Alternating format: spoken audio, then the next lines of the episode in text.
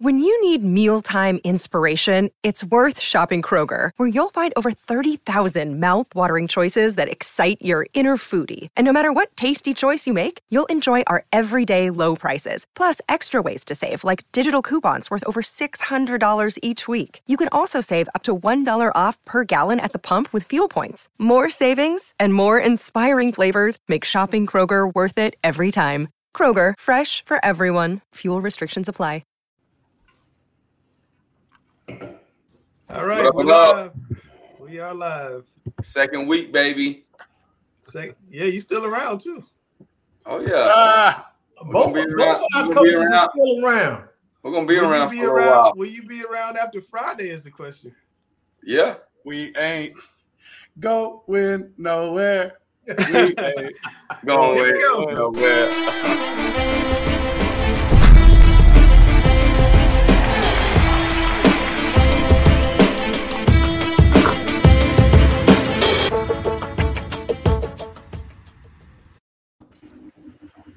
Okay, we got a whole lot of high school football to talk about. But Gary, I gotta ask you about the Panthers move today. Um, the quarterback came up with a sore shoulder. Is that a real injury? Imagine injury? And what do you think about them potentially signing Matt Barkley? Oh, that's a Ben Simmons injury. Um, it's, um, Something wrong with Gary. what what can I Something wrong with say to keep this guy from embarrassing us any further and, and ruining his his um his psyche? Um, Matt Matt Barkley doesn't bring anything in the short term because he's got to learn the offense. Right. Um, I think he's there for emergency purposes until he can learn maybe 30, 40% of the offense. And so we're going to be with PJ Walker for a while. But this is an indictment on the Panthers front office uh, for passing up a quarterback in the first round. That's And not only quarterbacks in the passing up a quarterback, but passing up offensive linemen in the first two rounds. So this is an indictment of their front office. Yeah. Um, Grice, any any thoughts there before we start talking about high school football?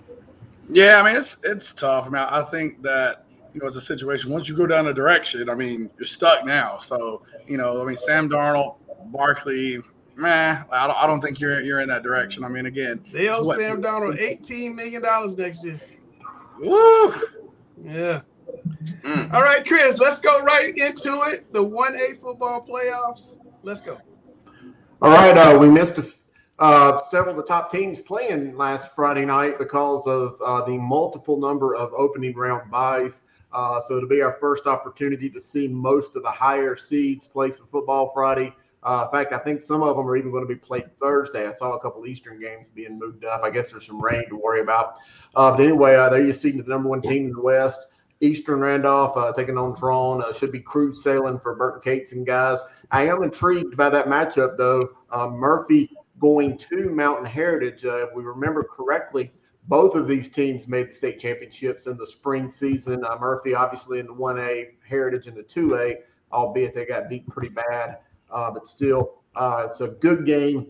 Not too many major matchups in the West, so to speak. Uh, the Cherokee at Robbinsville is interesting uh, because Cherokee did beat Robbinsville uh, several weeks ago. Uh, and then just looking there at the, the east side of the bracket, I still think that all roads go through Tarboro and Northside. Uh, Northampton, I am going to give a little bit of a, a, an eye on them because they're a really good football team. Uh, but I think that the cream will certainly rise to the top in the 1A East. All right. Well, let's uh now. Any thoughts on that, Grice, before I put up uh the rankings? uh, Any Hobson. Hobson's gonna score a lot of points, Guru. I, I mean, I think Northside will be good, but That game is Thursday night. Part of me wants to drive four hours out to see it. Uh, and, Wow. and it- it- you guys know me well enough to know that I might just do that, but uh, I Yes, don't you know. will. I, I I'm don't know. tempted. If I, if I wasn't busy, I'd hop in the car with you. I'm ready I to see would what love for you Salas. to. Salas I know, and I'm sure Dale does too. I know about every good barbecue joint on the way out there to the beach. Well, the good As thing long as is, it doesn't have that vinegar sauce, I'm eating with you. Let's talk about the rankings, Chris. What you got? well, it, well, hold on a second, because Chris needs to understand he needs to make that trip up there Friday. If he comes Thursday, you know, he said, "Oh, if you guys win, I might come to that Kings Okay, we're Mountain gonna game." get the three A, Sam. Just hold, I hold will on. be there. We're I will be there. there. I'm talking um, about Chris driving. Let's go, Chris. One A rankings. What we I got? drop. Come on. Uh, 1A, there you see, no surprise, not very many changes whatsoever from the previous few weeks. Uh, Mountain Island Charter did stick around even at nine and one. I mean, until you start seeing maybe some of these lower tier teams uh, that maybe knock off some of the top tier teams, you know, I still uh, like seeing them being represented in there. But, you know, you got them top two or three teams right up top Eastern Randolph, Mount Airy, Tarboro, and Northside, who, who I think are the cream of the crop, and, and Mitchell as well uh, and maybe Robbinsville. But after then, I think it goes downhill. All right. Um, so you, you think the road goes through Tarboro, but Tarboro's not number one. I, I do. Uh, I mean, again, there's parts of me that, that could see uh, some of these other teams, maybe Southside, um, maybe um, you know Northampton. Uh, but again, I, I, know I know that Northside's what they are, and, and I guess when I say it's got to go through Tarboro, it may not go through Viking Stadium, but I still think Tarboro is the ultimate favorite, especially now that there's no subdivided playoffs. All right. Well, Chris noticed uh, an interesting thing happening on online with high school football players, and so instead of having a taped 60 seconds, we're gonna let him have a little live 60 seconds and let you guys jump in on it.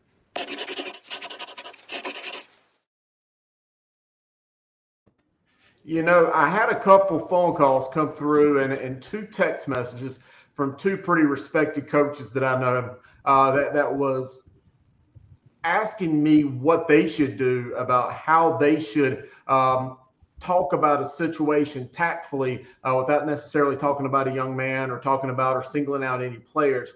Uh, but I did some research on this, and, and, it's really nothing that's new. It's something that has happened for many, many years. Uh, but anyway, uh, guys, and, and, and, I think this is mo- mo- mostly parents. I don't know that a lot of coaches are in on this, but if there's a coach that's doing this, you know what? I'm going to say it right now. Shame on you. Uh, but there has been some instances this offseason and, and certainly in previous years to where coaches are going into some conference meetings for all conference teams or parents sending ballots or sending nominations out to some of the media outlets around the state sending information out to some colleges stating that their player had buku numbers of yardage. Uh, when you could really do the homework and go look at it and, and look at the results of the team and realize something just doesn't add up. So, you know, I just think falsifying or just flat out lying and saying that you had big time numbers trying to send your info to try to get on a, an all Greensboro or an all Fayetteville team, I just think that that is something uh, that is atrocious. And, and it also, you know, we think back several years ago, there have been s- several nationally publicized events where you had players that just pulled the wool over everyone's eyes and held their own national signing day ceremony when, when everybody knew that that kid didn't go. You know, they made it up. You know, they made people think they were going somewhere. And, and that takes me back to the, the interview that Langston and I had with NC State coach Dave Doeren uh, about five or six weeks ago. And Dave Doeren got on there and he kind of touched on this. He said, you know what? We're going to take players, we're going to go look at every kid's film. We're going to really dissect what they can do. We're going to find out whether they're a good football player or not. He says you can be the most publicized and very well marketed player uh, out there. Uh, but if you can't play football, we're going to find it out. And, and, and I think that just these falsification of numbers and, and really just flat out misrepresenting yourself uh, I, I just think that's a really bad thing in football these days. All right, guys, you heard it from the guru. Give me your thoughts, Alex. Above all else, we need to realize that while the falsification of statistics is just beyond atrocious all the way around, that responsibility ultimately has to be placed on colleges and universities involved in the recruiting processes everyone knows that I'm not a huge fan of some of these combines and uh, the satellite camps and all these other cesspools of iniquity, which undermine education based athletics and move us further away from what is supposed to be the prevailing mission and our ability to proliferate that prevailing mission of education based athletics and expedites the ruination of expedite, education based athletics. Everyone knows how I feel about that. But ultimately, what it comes down to is it's the responsibility of these colleges and universities to do their research. You can run or pass or, or Another day is here, and you're ready for it. What to wear? Check. Breakfast, lunch, and dinner? Check. Planning for what's next and how to save for it? That's where Bank of America can help.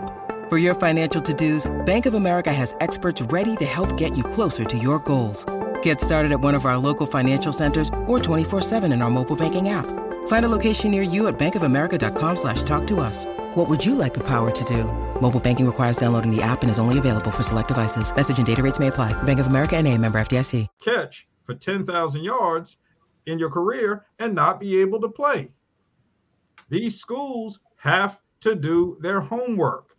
Right. The fact that people have settled in to a comfort zone with whatever shows up from this combine or this satellite camp or what we see on paper or this, that, or whatever, or however many stars somebody has. I mean, if you want to know somebody can't play football or basketball or any sport for that matter, let them show up at one of these cesspools of iniquity and be rated with zero stars. Because sooner or later, sooner or later, if you get zero stars, you really can't play because you're going to get at least one Okay. star once your parent writes a check to somebody. So No, college, that that that is true. Do in- your That is true in some cases. In some Get on cases. deep. Sam, Sam, as a coach, would you would you notice if one of your players was on max prep saying he had fifteen hundred yards pass receiving and your quarterback had six hundred yards passing? Would you notice something like that? Oh yeah, you would notice something like that. You don't have access to MaxPreps anyways, uh, unless it's given by a head coach. Um, the thing is this, recruiting wise, I tell I tell everybody this: stats do not get you in college. The tape does, your academics do, the eye test does. Those three things. You got to have those three things. The eye test, you got to look the part, you got to be the part on the film, and you got to have the grades to back it up stats have never came into play. Like, oh, you know what? Let's go after this guy that threw for four thousand yards instead of the guy that you know threw for twenty one hundred yards. Means absolutely nothing. Dale, before we move on, I just want to get your thoughts here. What do you think? any coach that's involved in falsifying numbers Not a Oh. coach, a kid. well if, if, if kids okay so uh any kid uh those are too easy to find out. Uh, I, langston i don't know what to say. Kids uh will do anything. They're led by an adult to do it though. Somewhere an adult's helping to guide them in what they uh what they should be put or what they want them to put out there be it a parent an uncle uh, a bigger brother. Somebody's helping them uh, along with doing this. I, how do you how do you stop it? You gotta you gotta cause somebody grief. They gotta understand that there's uh, consequences to uh, that kind of falsification, which means embarrassment. But that's got to go back to their coaches. If it's uh, their coaches have got to address that. I mean, I've seen kids use other people's highlights for their own highlights before. I've seen that. It's like, man, That's tough. But you know All when right, they look at you, Sam, when they uh, the the one thing that my son learned when when he was recruited, um, and they looked at him and the the it was NC State and they looked at his size and they said, well, you don't have the size to play the position that you play in high school, and then they they wanted to they wanted to hold off until they saw me, and then when they saw me and they're like, well, how tall is your wife? And I she's shorter than me. They're, they they had all the information they needed. They knew he was the tallest he was going to get. So you're right. Right. That eye test plays a lot. Those metrics are are huge in this. Mhm. Well, I got somebody on here right now. I know he's not fudging on his stats. He got my man Brock Morgan of AL Brown. What's going on, sir? How's it going? So tell us about the season, how things went for you this year over in Kannapolis. Um, personally, I feel like I had a good season. Um, I, I just heard you guys talking about stats a little bit ago. I got I got on the phone with my coach uh, before this call, uh, making sure everything was updated. I had 10 games, 13 tackles for loss, 71 uh, solo tackles, and 105 and 105 total tackles. Uh, personally, I feel like I, personally I feel like I did well. I exceeded my own expectations. But as a team, uh, I, th- I definitely think that we were better than our record. We didn't make the playoffs. We finished at five and five. Yeah, how tough is it to have to sit at home and watch us and watch people talk about playoffs, have playoff games, and, and you don't get to play, especially senior year? It's got to be tough. Oh yeah, it's definitely tough. Um, but I definitely feel like I enjoyed the moment this season. This past season was definitely something that I'll remember for a lifetime, and I'm optimistic that I'll have another season to prepare for. Absolutely. Well, you know, one thing, one championship you can win, you can beat Sam Grinder tonight on the game show and get that championship. Brock, a lot of people try, a lot of people fail, brother. Thank You hear that? Yes, He's sir. talk, he's Look at talking. his He's. He's got he's he looks confident. He's ready to go. He got, he got like a whole computer in Confident. front of him to ask the question. All Okay, he got Brock, like so a whole I'm little gonna do- I'm gonna setup. Put some multiple choice questions on the board. You're going to answer. Sam's going to answer, and whoever wins gets the championship. Sam, Sam's his little win streak got broken last week. No, He it did a- he had a not. I did not lose. I I did didn't win lose last week. You didn't win either. Here we go. Listen, Brother, to be the I'm man, not MJ, just Coach Griner, but I'm the GOAT of the game show.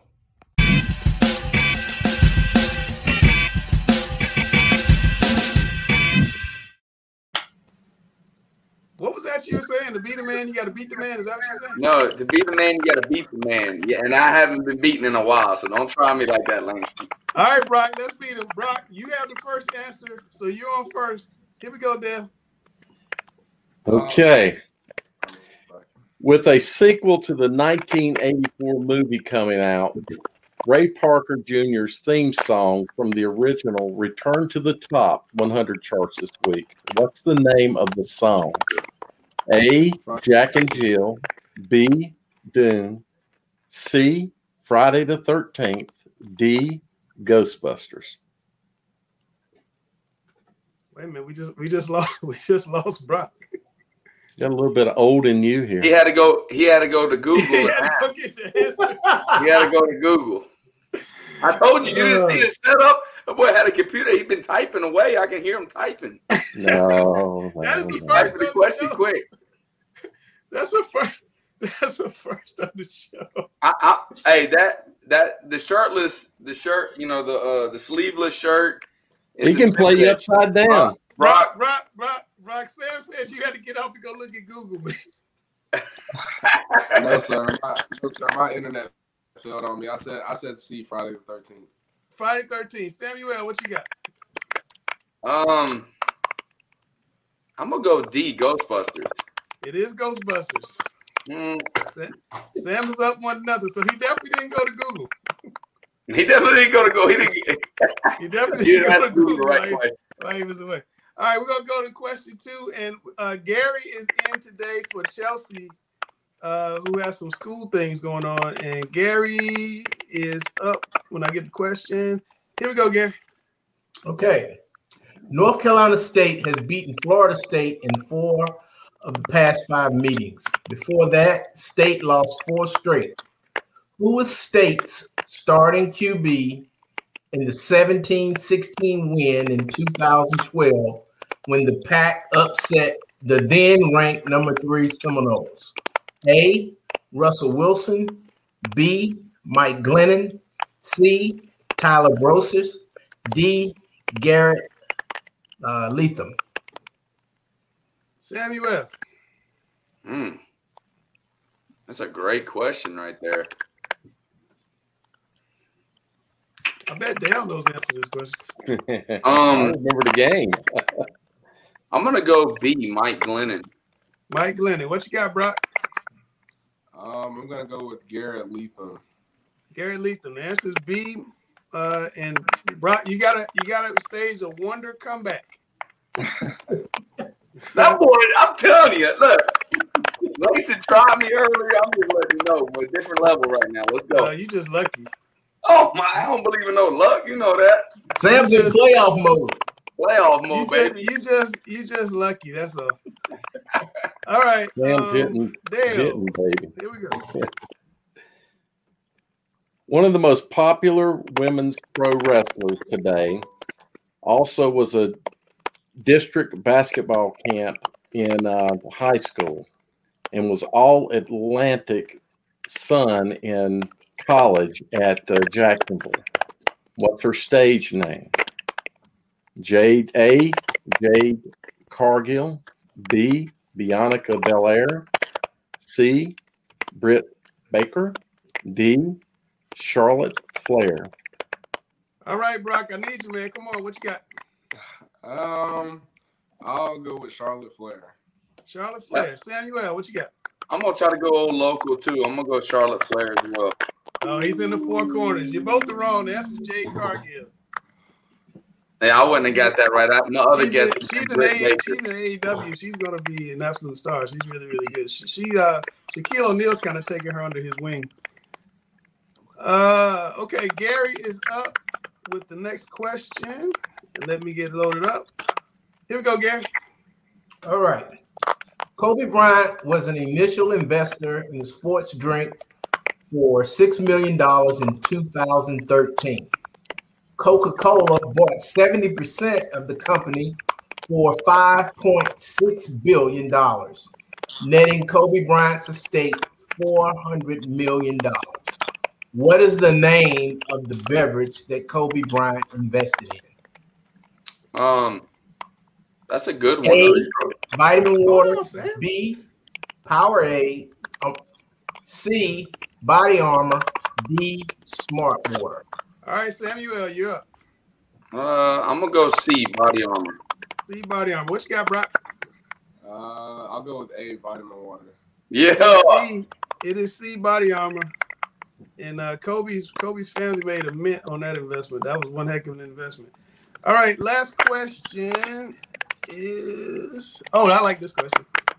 Uh, Dale has this one. Uh, let me find it. Sam will not get this one right. Here we go, Dale.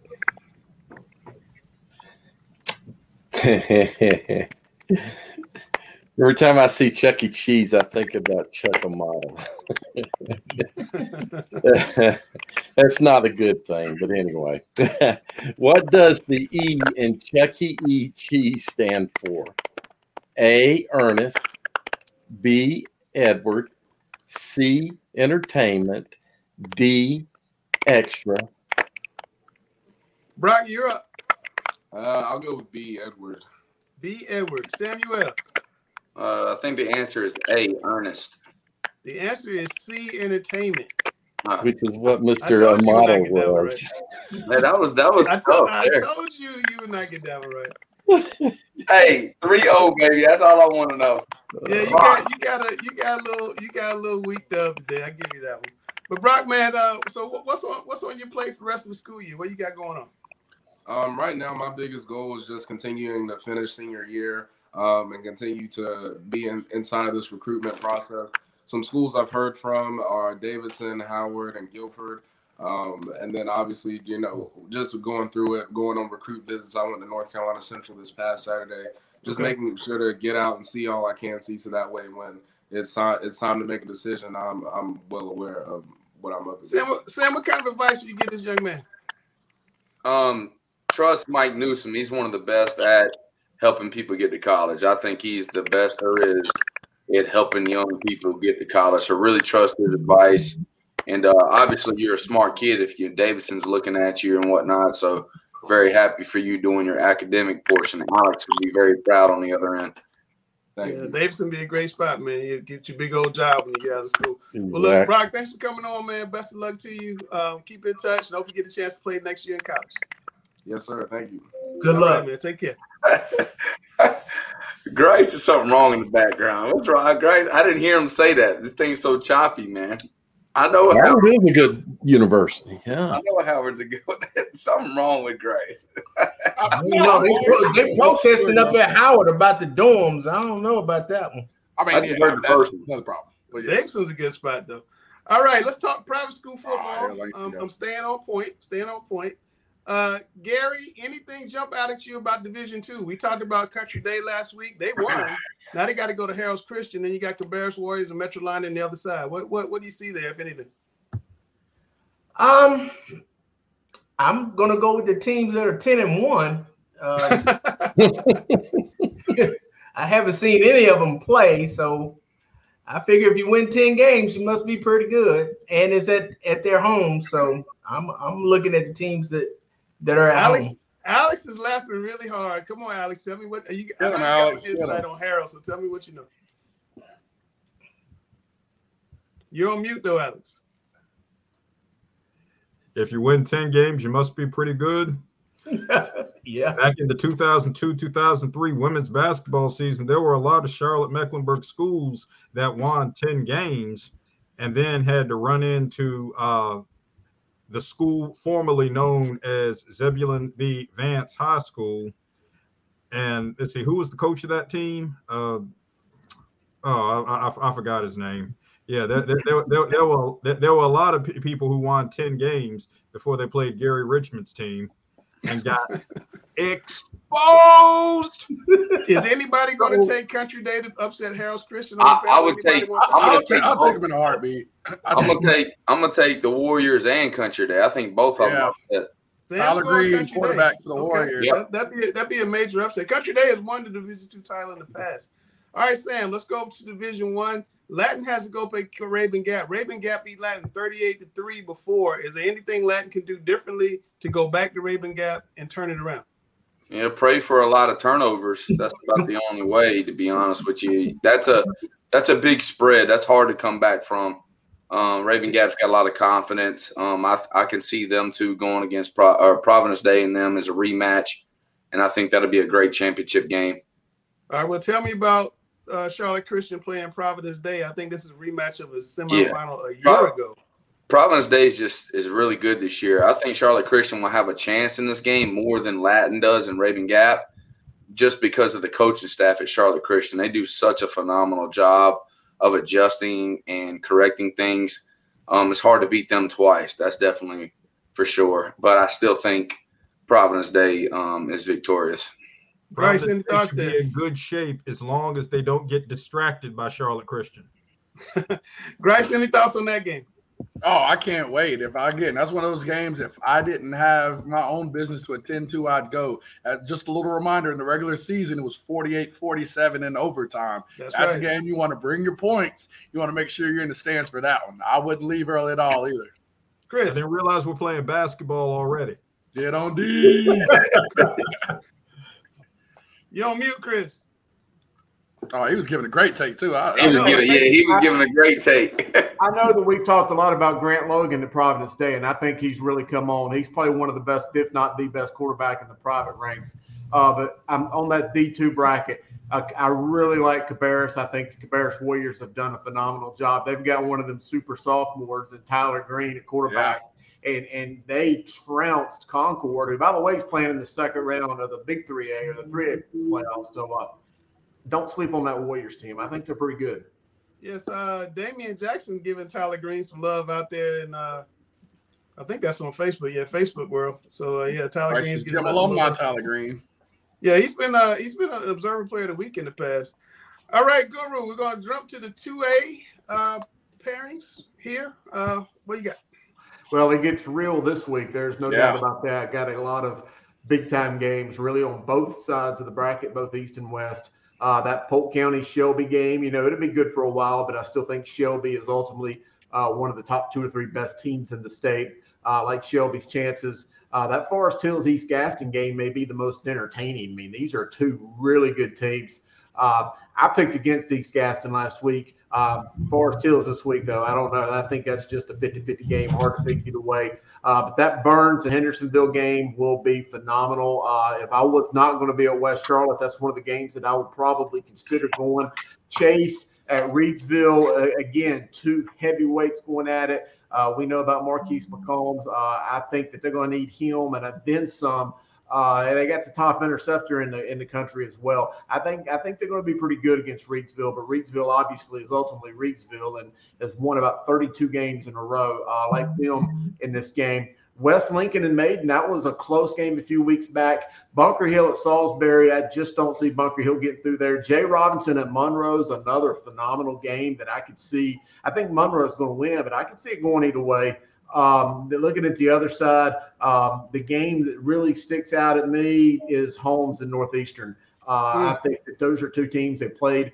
Uh, they're in the same conference, big time rivals. I think that'll be a good game. Um, other than that, Clinton at East Duplin, you know, that's big time traditional Eastern powers. But other than that, just the, the mammoth games in that two A ranks in the West. Yeah, Chris, you took a lot of a lot of stuff on on social media about your picks, and you still had it like eighty five percent correct. I'm just curious if you were to pick right now, who's coming out of the East and who's coming out of the West? Just looking at this right now, who would be your picks? I'm still sticking with what I put in my initial bracket. Again, it, it could change, and, and, it very well may change. But the reason I picked the teams I picked is because of how the brackets shape out, and there's a harder side and an easier side. But I'm still sticking with Burns and uh, St. Paul's. Ooh, Burns and Shelby having to hook up somewhere along the line. That's you know Burns down. and Shelby played an overtime two point game about three weeks ago. Uh, That's going to shut down Cleveland County. It could always go the other way. All right, let's talk about the two A rankings. Let me get them up. And uh, speaking of Burns and Shelby, Chris, uh, what you got here? Well, not not a lot of change uh, from the previous weeks. Uh, Reidsville, Shelby, uh, Salisbury. Salisbury had four, I think, four defensive and special teams touchdowns before their offense even hit the field uh, against uh, North Forsyth Friday night.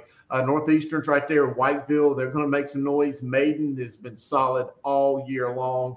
Uh, St. Paul's, I still like them in the East. Uh, Monroe's right there. Again, big time game. Hendersonville, Princeton, that single wing, uh, fun looking football. I don't know how far they're going to get with it. And then, you know, if we were to go to a number 11, you would see Burns right there. I was just about saying, to say, like, you think Burns, going to make a state I know. It, it, I think it, I think it's a testament to how close to 2A is, but it's also a testament to just how stacked those brackets are. I'm not necessarily saying Burns is the best team. I just think the bracket comes out a little bit more favorable for them. I got you. Okay. So, Grace, Grace, if we were power ranking the classifications, I know you like 4A in the Fight Club. Is 2A second? 2A is right behind, and 2A might almost eclipse it. I mean, 2A is there. It's just such a tough bracket. I mean, you look at a Reidsville, you know, a Shelby. I mean, he doesn't even have, you know, East Surry on here that came up from 1A. They're 10 and 0 and have well, a great shot to get there too. So, I mean, you know, you've got a lot of good teams in this 2A division, and I mean, it's it's exciting for me. I love it. I just think North crazy. Carolina football, North Carolina football in general is great right now. Like, it's really good football across the board. Yeah, I agree. All right, it's time to go to Fresh Faces and see who the Guru and the Grice picked out this week. All right, Coach Grice, it's that time of week again. I think it's both of our favorite segments, uh, Fresh Faces. Let's go ahead and hit it, brother. Definitely, let's do it.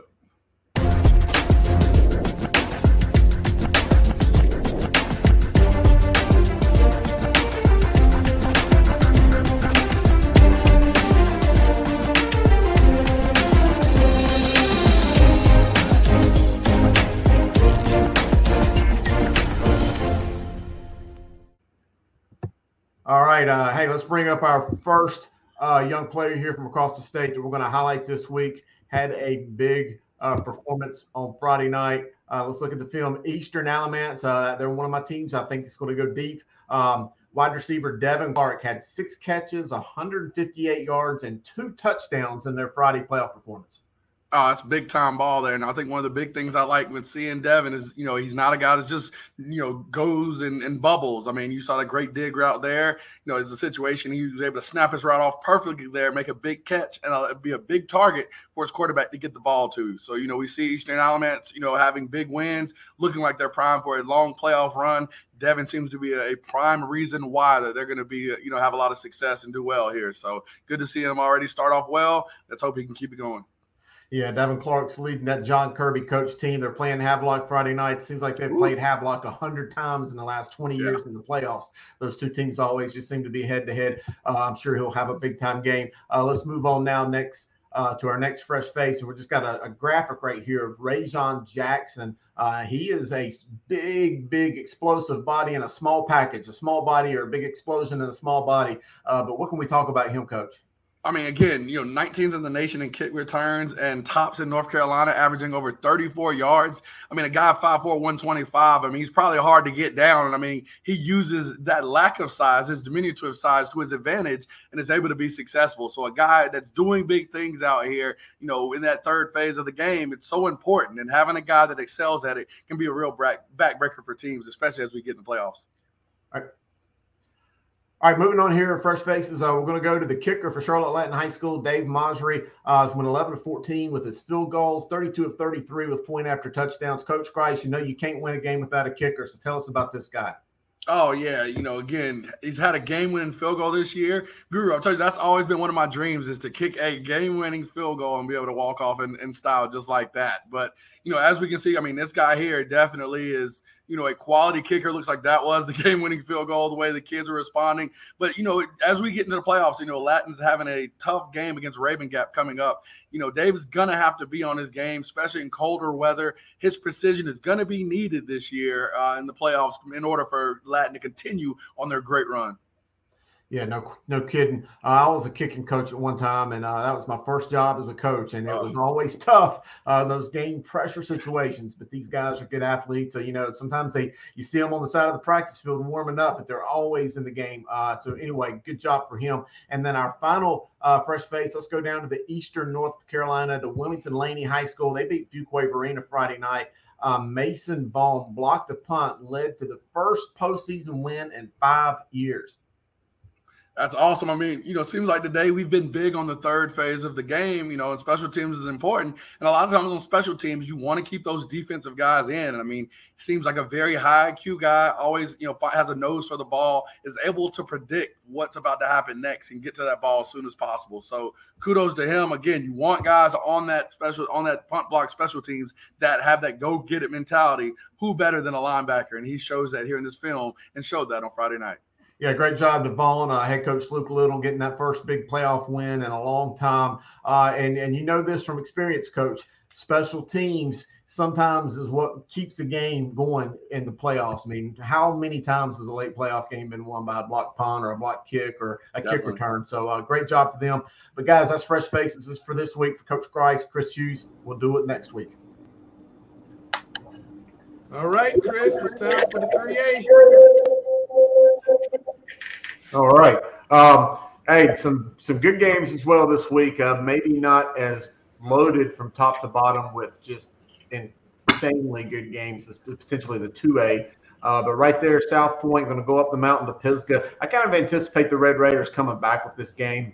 Uh, Forest View and Parkwood again is a team, is a game that I think would be very entertaining, very good, great athletes. I think these are both kind of under the radar teams. I've predicted that Forest View uh, would make it to the fourth round. Uh, if they win this game, they'll have an opportunity to play South Point. They played Dillon overtime a few weeks ago. Uh, so that could pan out. Uh, North Davidson is a team that looks top 10 good to me. I think it'd be a good game with Hickory, Hickory Sturgeon at the right time. Uh, West Rowan at Crest, uh, they've played the playoffs like countless times in the past 10 or so years. Uh, Ledford and Dudley will be a good game, but I just don't see anybody on Dudley's level in the West uh, Kings Mountain in West Charlotte, Samuel. I will be there. Um, I told you I would. I'm a man of my word. I think it's going to be a great game. Uh, I know you don't want it to be a good game. I, I, I could, but uh, I think it'd be a good game. Uh, Concord at Hibriten and East Lincoln at Statesville. Any thoughts from the West, gentlemen? I want to hear Sam tell me about Kings Mountain in West Charlotte. What do you see on film with Kings Mountain? What can you guys do? This is a team that's got a lot of tradition in the 3As, made some deep runs in 3A, took Catholic to 97 overtimes a couple years ago in a regional championship game. What what do you see on film with them, and what can you do to beat them? Well, they're a very traditional, great program. That's what we're going to have to beat in 3A now. Is like teams that you know traditionally have always been good, and uh, for us to be the great team we're trying to be, we have to beat these good teams. And um, Kings Mountain, very solid. I'm very happy we're not playing at Kings Mountain. I think that's a huge advantage if you're playing there.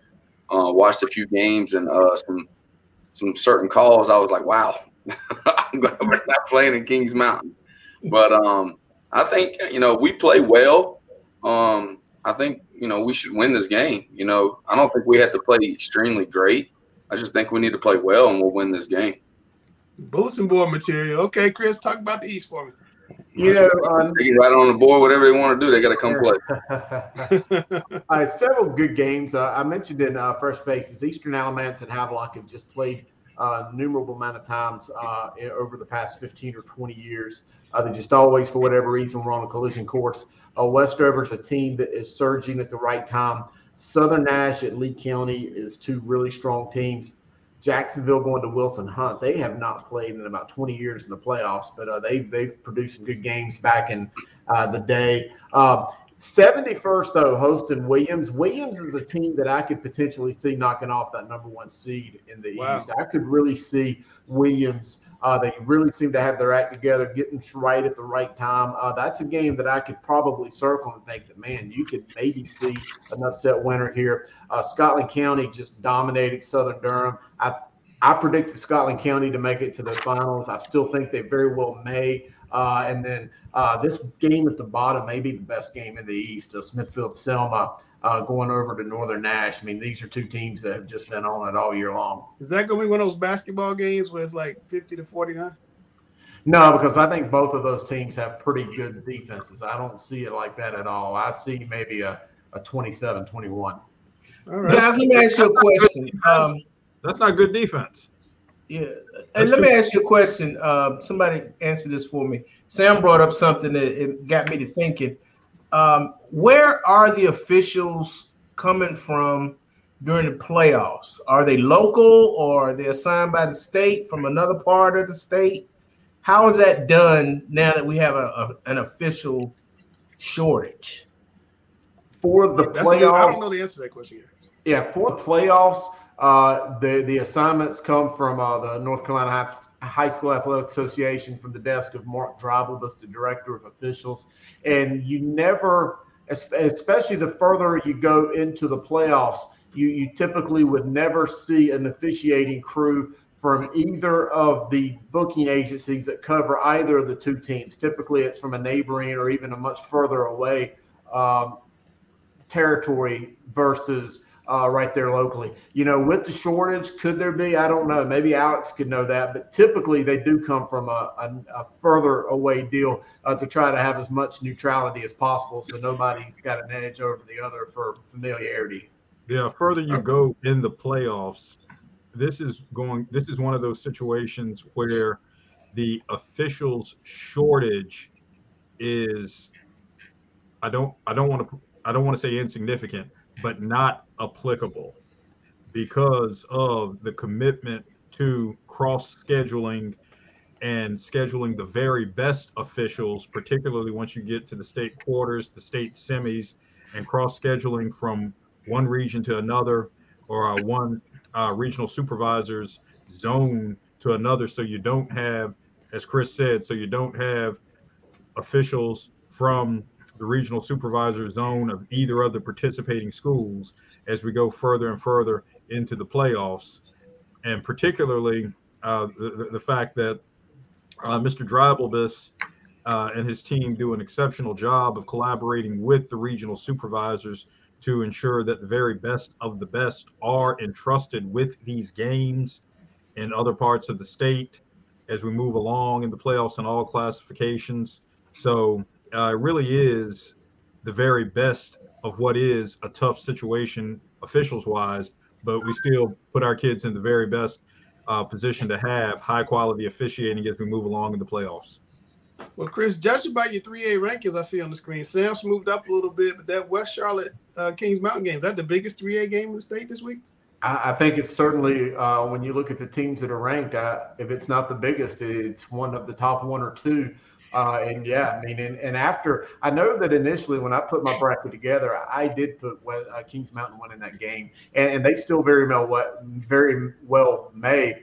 Uh, but after watching uh, what film I've seen of both teams, and, and, you know, Grice even put this bug in my ear, looking at the way uh, Maury Edwards and Maury Adams and that um, Crest offense just shattered uh, the Kings Mountain run defense. And then even in that opening round, I, I, I don't want to say Kings Mountain shouldn't have won, uh, but I think they were very fortunate uh, to beat Franklin, albeit a good Franklin team. Uh, I, I just think that they're not necessarily trendy, not quite the way I've seen this West Charlotte team play much better in recent weeks.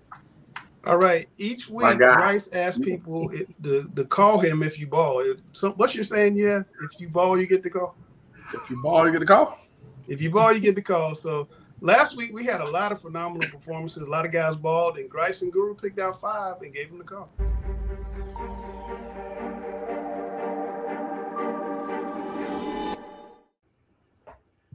All right, Coach Grice, that phone's been ringing all weekend after the first round of the playoffs. Had some huge, huge, huge performances. Uh, we're going to get started with them. Uh, the first one right here is a guy who was a runner-up to the Mr. Football last year. Had a huge performance Friday night and a big uh, upset victory over the Pinecrest Patriots. Uh, uh, Rolesville quarterback Byron Brown. I watched this game. He was on fire uh, from the first possession. Uh, what did we see from him Friday, Coach? Oh, it was like the great, you know, Roy Jones song. Y'all must have forgot. You know, he, you know, we kind of had him off of our Mr. Football watch list. Wasn't having the great season he had in the spring, and he came out with a performance to remind everybody that he is still one of the best quarterbacks in this state. I mean, you know, being able to come back and look at this in the highlights, he's done everything that we, you know, we looked at him early on in the spring. He's showing a lot of those same things, and what a time to do it especially in a big win against Pinecrest here in the first round. So he's still, you know, he's still on our radar there, but I'm just glad to see he's getting back to some of those things that he did in the spring. I feel like he may have been still injured. You know, I know he had the issues with his leg, and, you know, kids, you know, a lot of times are going to tell you they're okay and nothing's wrong, but I still feel like early in the season he was being dogged by some of that stuff that was bothering him. So good, good for him. Glad we could give him the call. No, no kidding. And that was a huge uh, win over a really, really, really good Pinecrest team. So hats off to Brown and that entire Rolesville team. Uh, moving on, let's go back to Chase. Uh, and and the week, uh, let's go up to Chase High School. They've got the third leading rusher in the country in uh, McCombs. And now we're going to look at the guy who's leading the nation in picks, Tavon Derisma. Four interceptions against Pine Lake Prep. He was on fire. Goodness, I see that tackle right there was, was a big time one too. But again, you know, his buddy got tired of his buddy Marquise Combs getting all the shine from the offensive side. He had to show up on the defensive end. And you know, I love my guy Coach Trotter at Pine Lake. Wish I could have been on the headset tell him, hey, let's not throw at that guy anymore. Uh, he's a big time player. And again, four interceptions in a game. That's something that, that very few people have done out here and even in the nation. No, no, no, no surprise at all why he's leading the nation in interceptions. And that's why he had to get the call here. No kidding. Uh, they're going to go play the number one team in the state in Reidsville this week. If he can maintain that fire in the secondary, uh, that that could be a ball game. We could be talking about some big time highlights next week as well. Uh, great job, uh, Derisma. All righty, Coach Grice, let's move on with the show. Hey, this is a game that you're ultimately familiar with. Uh, Mallard Creek and Butler last week. Uh, let, us look at this guy, Jeremiah Hamilton, wide receiver, DB. He made some plays Friday against Butler. Tell us about this guy. Love this kid, man. He played. He's one of the few guys that we have that you know plays both sides. That's reserved for our special guys, and I mean he's one of those special force type guys. Seven for one on one and a touchdown on offense. Had eight tackles, a pass breakup, and a pick on the defensive side in one game. I mean, we talk about a guy, he, can, you know, return punts as well. Is a guy that's a do it all kid for us and really has been an unsung hero on our team. You know, people have focused or haven't focused on us, you know, at all. But part of that resurgence that we've had, man, it's all been on his shoulders. So glad he's continuing to have a great year. Big time win. I mean, we couldn't do it without him. Well, championship runs are made when uncommon players or common players make uncommon plays. And, and you know, you got guys like that that rise to the challenge. You had one big week to do it a step at a time. Uh, we'll keep an eye on uh, Hamilton right there, but big performance. Uh, so he got the call. He got a Grice's gym. Now we're going to move on here uh, to the next guy. Uh, we'll see it right here. Uh, 378 yards, seven touchdowns. you got him highlighted right there. Um, Amari Odom, Panther Creek High School, uh, big time uh, win, leading his team to a playoff win over Southern Alamance. Definitely, you know, I actually, you know, got the chance to see him uh, seven on seven over the summer um, with Panther Creek, and I, you know, was very impressed by him then. See, he's continuing and even getting better from when I saw him then. Again, we talk about the Grice's Gyms formula: twenty-one of thirty, you know, high, you know, high percentage there. Three seventy-eight and seven is is incredible there, and I think, you know, again, big chance for him to win. You see that throw again; he's off platform scrambling, is able to still complete the ball. I'm just glad that we were able to highlight this kid. I mean, he's been one that's been Ooh. surging as much as he can. And Panther Creek, we remember in the spring, Guru, they came out had a had a little run. They, you know, I thought they almost you know took off. I think it was Myers Park or whatever Myers it was. I think it was. Yep, they had a chance. So I'm not surprised that playoff time comes again, and they're still doing what they do. Odom was a huge part in that. Yeah, good job again, Panther Creek. Uh, Amari Odom, big time game. And finally, uh, let's stay in the Raleigh area and look at Leesville Road. Uh, running back DJ Scott ran 40 times. I said that right 40 times, 263 yards, three touchdowns against Holly Springs. Leesville Road, I, I, you know, they again, what two years ago, you know, made it to the state title. They're trying to do the same in that tough 4A East. I mean, he's a big reason why You know, again, it's getting a little chilly out here. Your bell cow has to get the ball. 40 carries. It lets you know that that's a guy that they knew was going to have a big night, and he did for 263 yards. So again, Leesville Road, they, playoff time, they're not they're not unfamiliar. These coaches understand what's going on. They know what they need to do to be successful, and getting this running game going for um, for them is a, was a big reason. Yeah, no kidding. Uh, DJ Scott, Leesville Road, uh, coached by Ben Kolstad, one of the best coaches, I think, in the state. Uh, always runs the ball. And you see those big linemen right there. They are going to get it done. That That's a team that I think's made for cold weather football. Uh, so we've got to keep an eye on uh, Leesville Road up there in Raleigh. Uh, but, man, that's another week. Got a lot of phone calls, got a lot of Twitter messages. Uh, they ball out this week, second round. How can they get in touch with us, Grice? Oh, you already know. I mean, I'll be coming, you know, down the down the mountain from Asheville, but you know, at you know, Coach Jay Grice, I'll see it when I get home at Guru Chris Hughes, at Langston Wertz Jr., or at Observer Preps. As we always say, especially as it gets cold in this weather and this big money time of the playoffs, if you ball, you're gonna get the call. Yeah, there it is. Uh, so we have our Mr. Football meetings over the weekend. And something really strange happened this weekend. We're going to talk about it on the backside.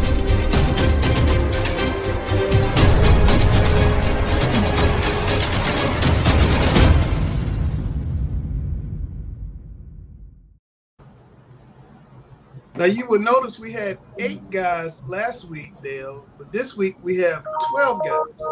Is that the right thing to do, Dale? Well, if there's players that are playing themselves into tight contention, yeah, I, I, I can accept that. What do you think of our list? This is your first time seeing this, why I'm asking. Well, I still see the uh, the top contenders are there. and, and, and, you know the rest of the guys, I, I hate to say it, uh, uh, they're gonna have to do an awful lot to play themselves into that top two position uh, in the list. There's a lot of good players here. Chambers Gary, is I know well you're happy because they got your guy Christian Hamilton on the list. What do you think? Um, you know, now I guess it comes down to winning. Who impacts winning the most No doubt. uh, on a consistent basis? They're all outstanding players, all of them. Nah, hold on, hold on, because Gary gets all opinionated early in the year, and now he's coming on playing politician. you gave me the Christian Hamilton stuff before. I think I think one of the greatest things about this is again, all of these guys are now in put up or shut up situations, and that, Right. that's the beauty of this. Again, the first game they played, you know, Christian Hamilton didn't have the numbers I would say that would be requisite to the type of player he is. It happens again. I, I don't know if he's so fortunate, and it's not just him. I mean, you talk about a Marquise McCombs. Guru told us he's playing Reidsville. Again, all these numbers are great. All this stuff is, is good against you know Joe Bob. And, and- the funny thing, like I like I said last week about the numbers, a lot of these kids were only playing a half in the regular hmm. season, maybe three quarters at the most. Now, at this stage of the year, they're playing four quarters. Yeah, exactly. And so that's going to dic- dictate do they really deserve to be on here? Kind of like so, grinding so the are you guys saying that Mr. Football has to be somebody who gets to the regional semis and, and finals and state finals, or what? What are, you, what are we No, saying? ab- absolutely not. It's who impacts winning the most, and who impacts winning the most. Then for this missed for this list from Mr. Football must be Mr. Newman. Mr. Newman impacts winning the most. Mr. Mr. I, I don't Mr. Newman. your point. It's Uh, Mr. Newman. Mr. Newman is the only person on this list who has impacted winning at a high level at two different schools. Mr. Newman, really high on Jacob Mr. Newman. all year. I Newman know has been in a shining new and he's taking toy 200 yards a in game. green and white and in red and black. Yeah, So if Dale, wanna- Dale, is Jacob Newman having the type of season that you could give him Mr. Football North Carolina? I, I think so. Uh, This it's hard to it's hard to uh, overlook uh, Dalen, but uh, I think Jacob has contributed tremendously to the success at South. I think the the proof in the pudding will be how well he plays against Hough Friday night. Uh, Well, I, I was am a just about to believer say, that. You give, huh? you give me a up or shut nice time. segue there. Mhm. I'd give him consideration.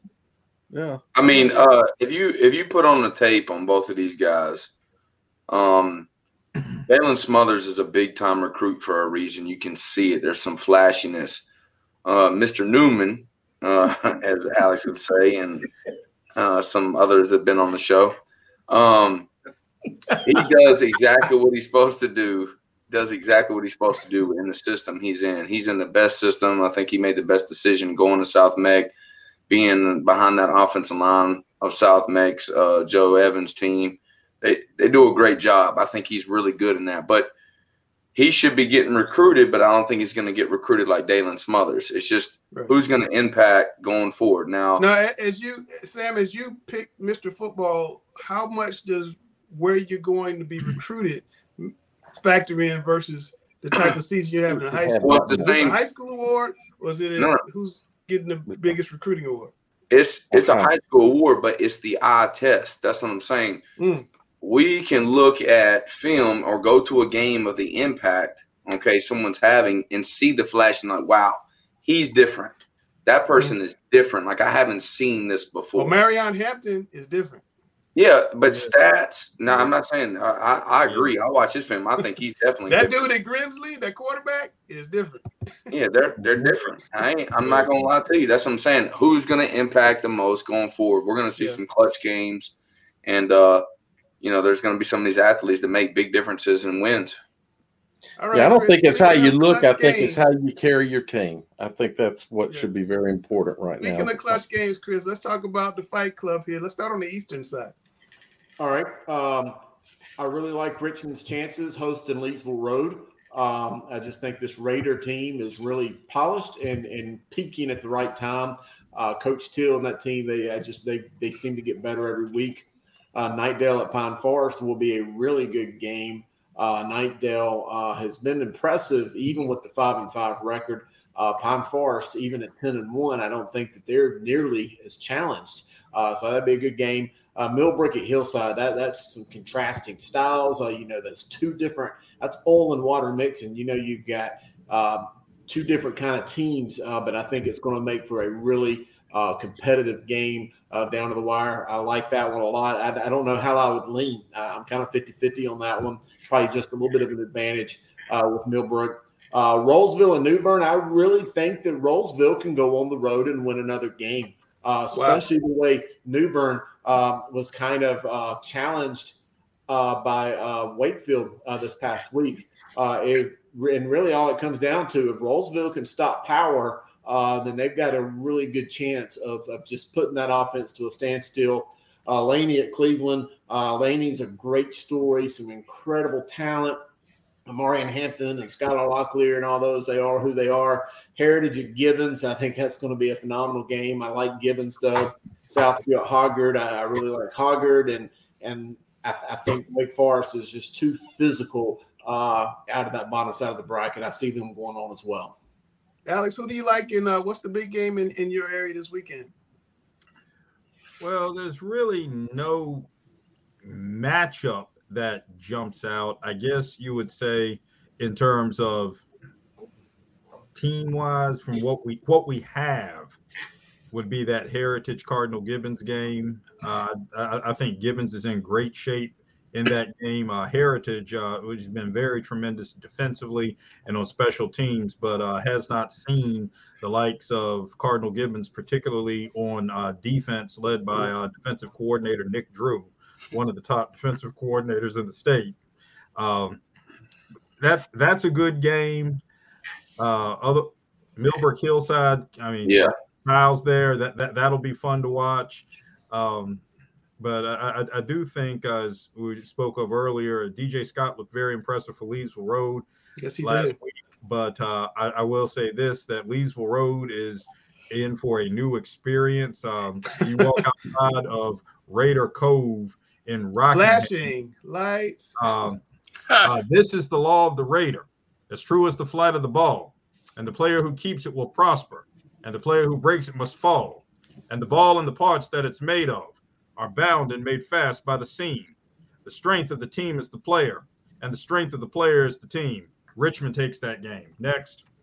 All right. Uh, Chris, Damian Jackson says we need to shout out Reagan's John Gillette. Yeah, I've tweeted and we've talked about John Galette on several times this year. Uh, he is just a really gritty, hard nosed, physical, athletic playmaker. Uh, I think that Coach uh, McGee can put him at different spots on the field. I mean, he's aggressive. I, I think he's a baller. I mean, he's a ball player. I think he can play multiple positions, but I just like him a lot. Yeah, I'm a little bit late. I think he was wanting me to talk about him during the Mr. Football segment, so I apologize, Damien. I, I, I just saw that. There's so many popping on the screen. I just saw that. Um, Dale, before I let Chris go and, and break down the West, uh, I want to get your thoughts. South Meck and Hough, you've been following South Meck all year.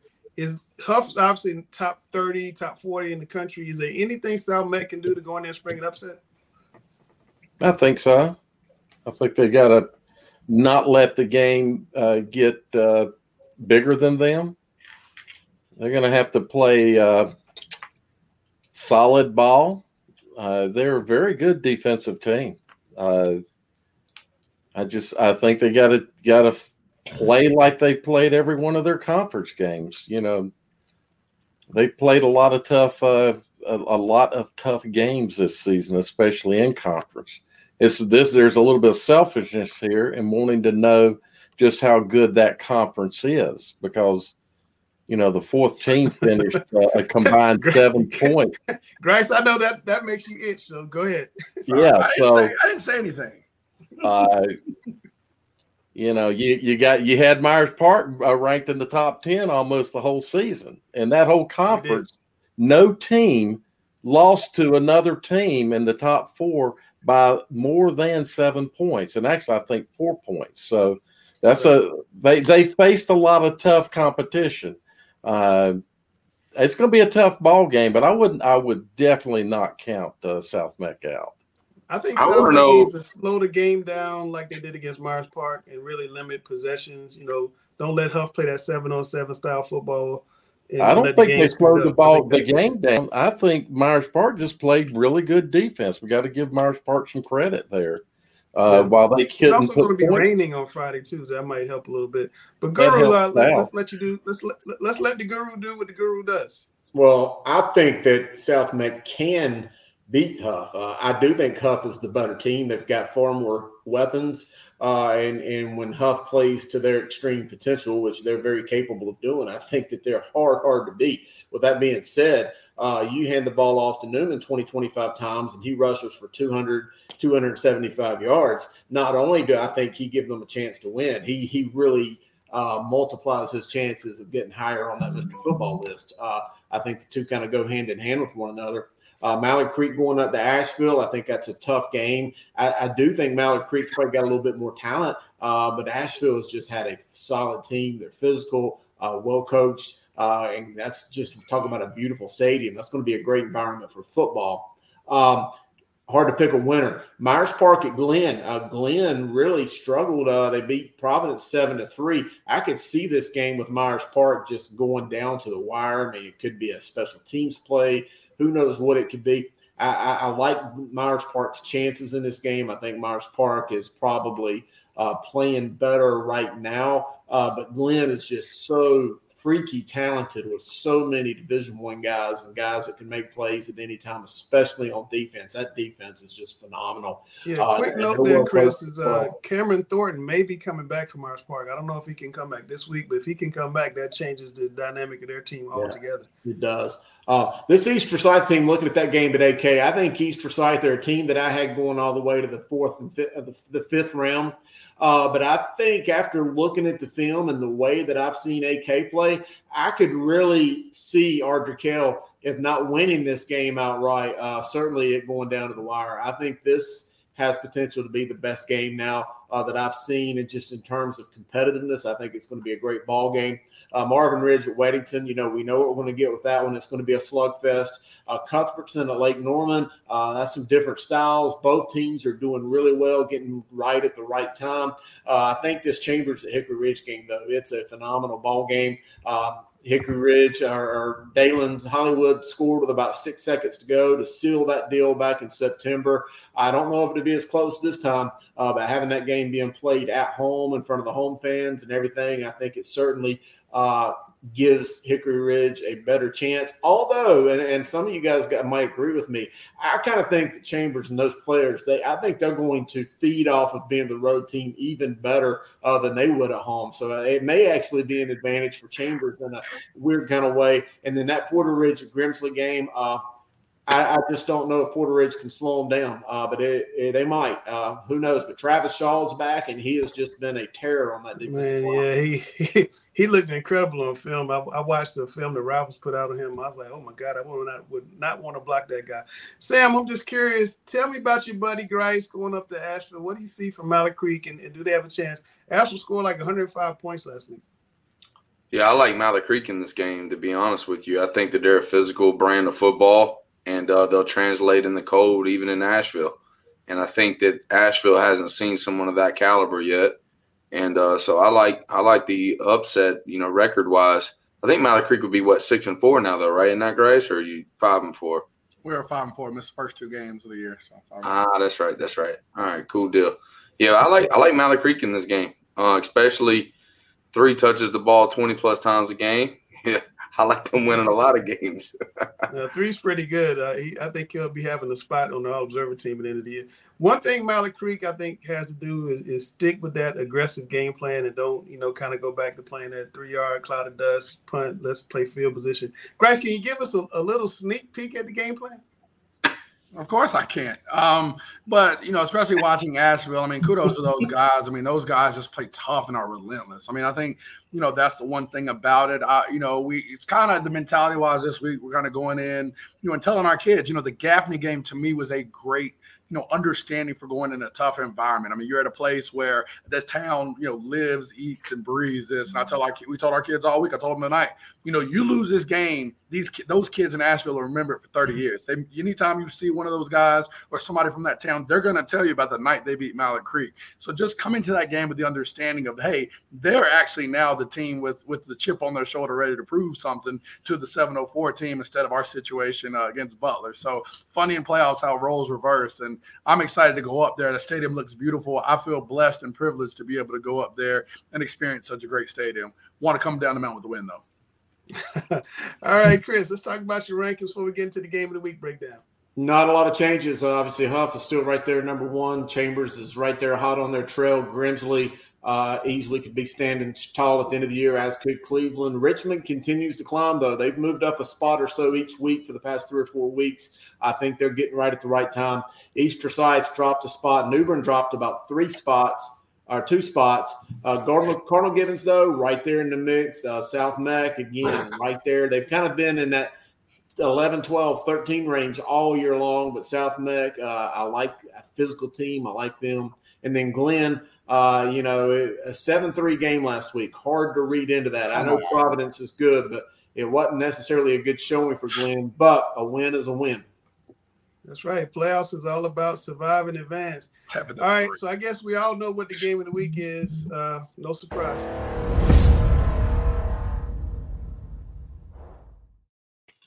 So I had a chance to sit down with your good friend today, Sam uh, Jupiter Wilson, and uh, he is ready to go. He's like uh, Buster Douglas get ready to fight Tyson. He's ready to go.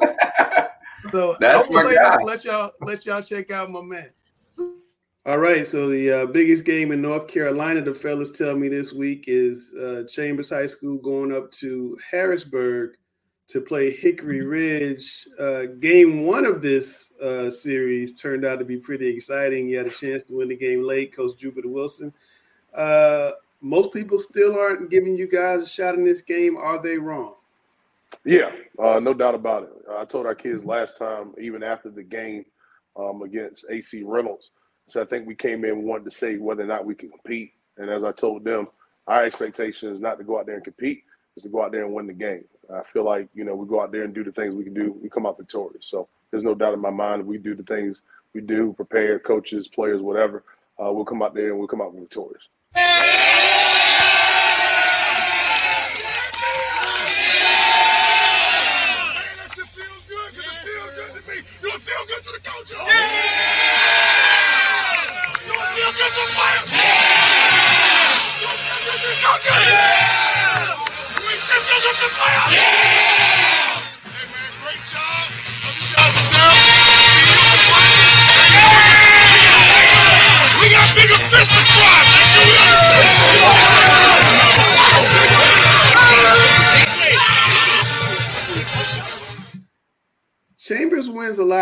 Before the game starts. You know, you see all these guys you read about, you see Smothers, you see Pierce, you see all the guys they have, Concepcion, guys are intimidated. You guys are not going to be intimidated. So it's going to be zero zero when it starts. How big a factor is that? I think it's huge. Uh, you know, and people don't try to get into JV and all that type of stuff, but a lot of the kids, uh, especially I know like their old line that played against our JV kids, um, it was a score 31 to nothing that we won. I know Smothers and all those kids weren't playing uh, from the JV perspective, but uh, those kids were intimidated, uh, with the guys that are coming back from juniors and uh, having the opportunity to actually play them, go over there, see how they, you know, go about doing things um, before the game, all those, you know, hype videos and things that they do, uh, which, you know, uh, to an extent does play a part with other teams in terms of trying to, you know, scare them, intimidate them. But our kids are not going to be intimidated um, on Friday night. Yeah. We talked about this a lot, but that Chambers game really gave you guys a serious boost of confidence. Um, you were two and two and one going into that game. You were two and two after. Since then, you won seven straight games. And I'm looking at your scores. You've been over 40 points four times, and your defense hasn't given up more than 19, and that was in a blowout. You guys have hit a different stride. So how you know there's no such thing as a good loss, but how did that that game change your season? Um, you know, from my perspective, uh, I felt like we kind of went the same, but I definitely know what our kids. Uh, they came into that game uh, wanting to compete, but just not knowing where they were. You know, you got uh, your naysayers, you have people at our school, people around. Hey, you know, can you guys go out there and compete um, with that team? And then once they got out there um, and, you know, kind of got settled in after that first quarter and then realized that, hey, man, we can compete. And then got to a point when that fourth quarter we had an opportunity to win. I think it just gave a major bu- boost to our uh, football team. And from that point on, when we went into conference, we were like, hey, man, we can compete with Vance and uh, have a chance to win. Uh, there's nobody on our schedule that we shouldn't be able to beat. And uh, those last six, seven games, those kids just went out and did that and uh, I'm feeling really, really good right now going into Friday night. All right. So before I let you go, when we get done talking, Grice and Coach Grice is going to do his three keys to the game. I want to know Coach Jupiter Wilson's three keys to the game. What do you guys got to do? Three keys to turn out victorious this game. Uh, most definitely, number one, uh, that kid uh, Hollywood. Number three is a great football player, so we got to tackle. And what I mean by that, we got to get three, four hats to the ball. Most time, that kid is not going to go down on one tackle. Uh, so we got to get three or four hats to the ball every time uh, he has opportunity to run the ball. I think number two, uh, we can't turn the ball over. Uh, if we don't turn the ball over, I do really believe that we will win that football game. And then the uh, most important thing is just make sure we execute. And what I mean by that, and I told our kids, uh, we're going to be high. They're going to be sky high. Going to be a little probably chirping, all that stuff going on. Uh, but when the emotion and all that stuff goes away, uh, it's going to be about what team executes. So from the first quarter to the fourth quarter, we got to make sure we execute. I think if we do those three things, uh, we'll come out on top. All right, man. Gotta love a coach with confidence. Hey, thanks for coming on with us. Good luck to you, coach. Appreciate it. All right, guys. here we are. You, hey, Langston, you got to see send me that segment. I couldn't see it, but I want to watch it. So you can. I got you. Let's see what Grice had to say. All right, guys. here we are, second round of the playoffs. There's a lot of big time games this week, but there can only be one game of the week. So let's hit it.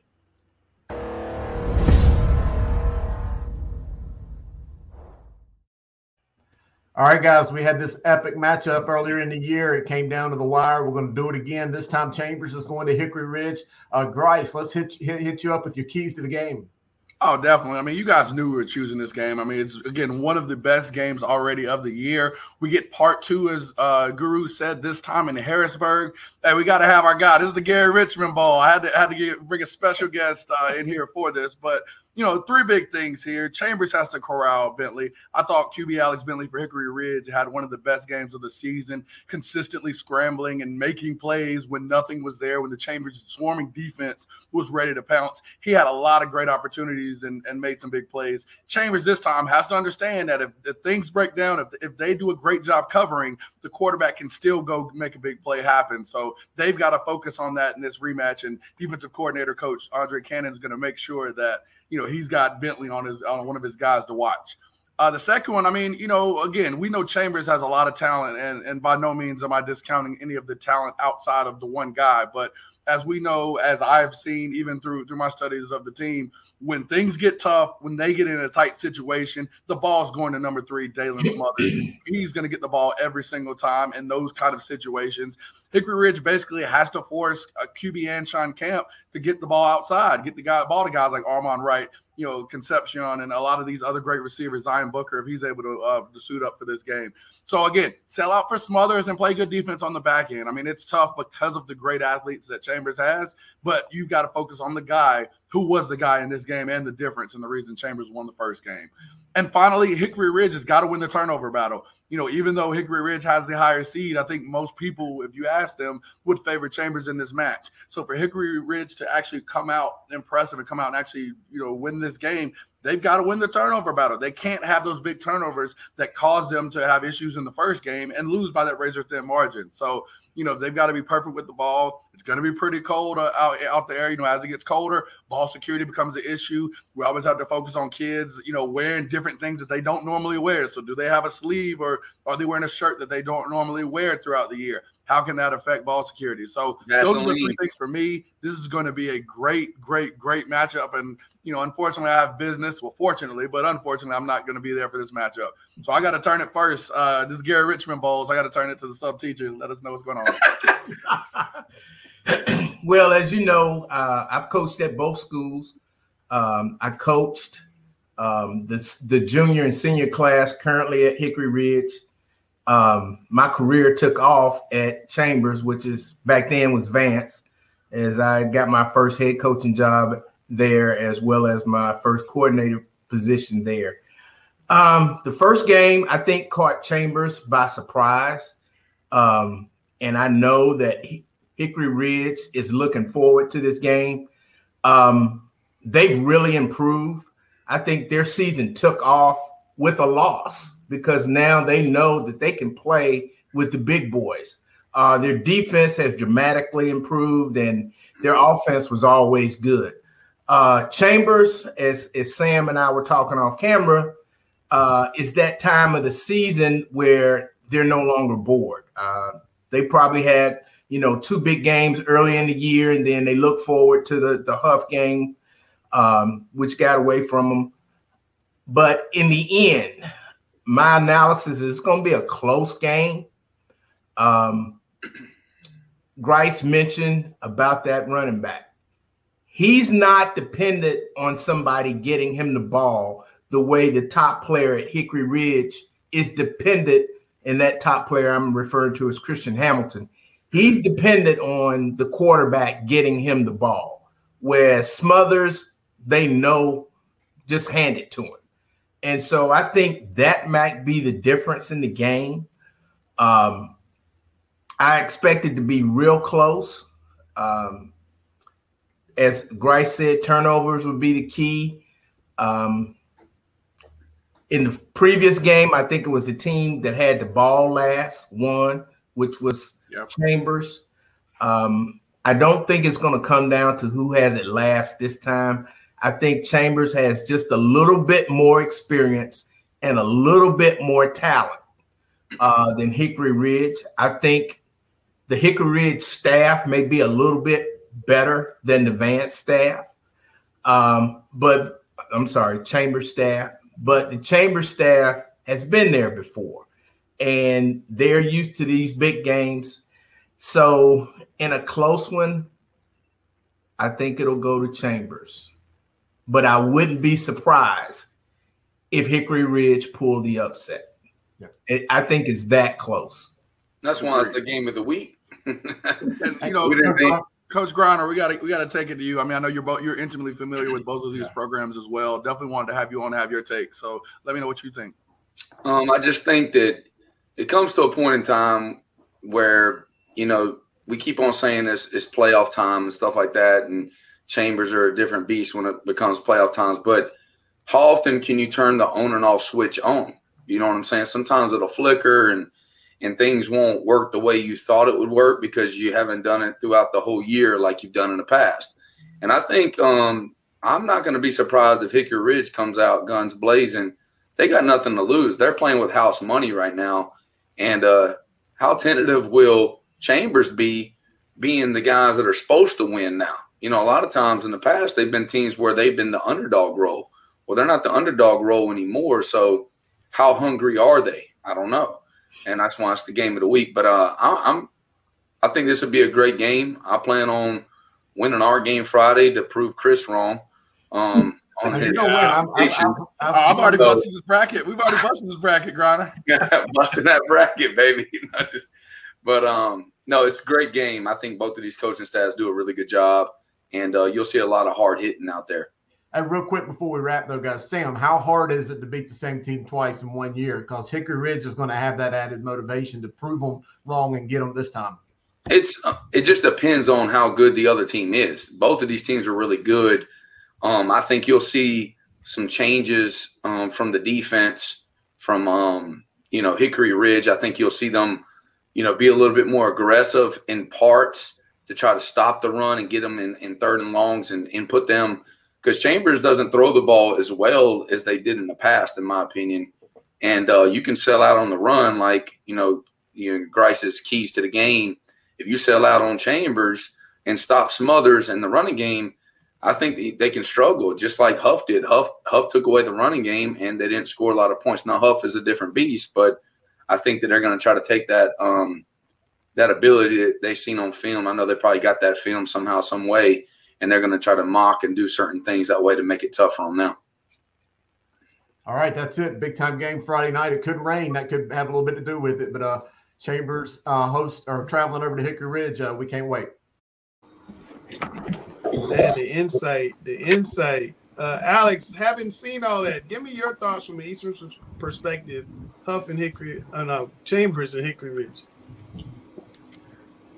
Well, it's one of those things where, as we know, week in and week out, that the 4A West bracket, particularly a consolidated 4A West, is the epitome of competition week in and week out. And it's really a blessing when you stop and realize the degree to which the legacies and the prowesses of both of these programs have been infused by the genius of Gary Richmond.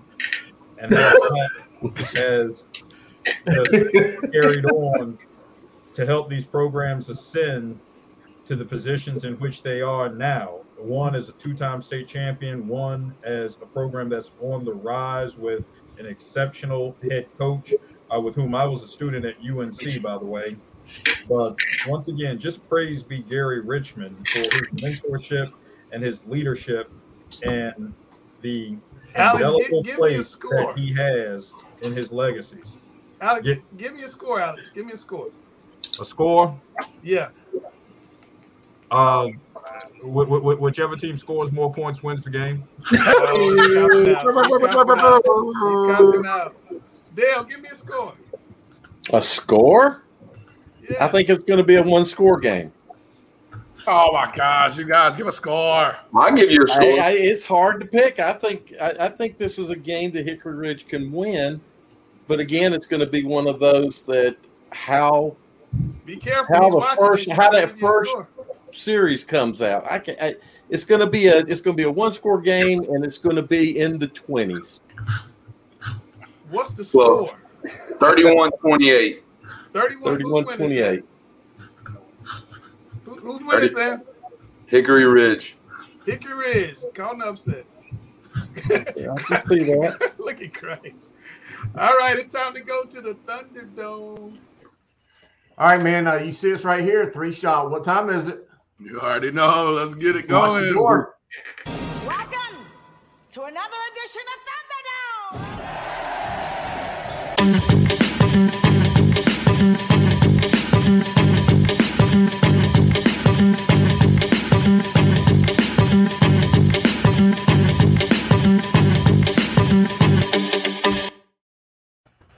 All right, Sam. Uh, last week I gave you the option to kick or receive. Uh, we had four questions, so that kind of threw you a curveball. Back to three this week. What's it going to be? Oh, we always deferring. Let's All go. Right. We're going to defer. Let's go ahead and get it on. Coach Grice, his first question is coming your way. Can Chambers three-peat this year, or has a North Carolina team caught up with him?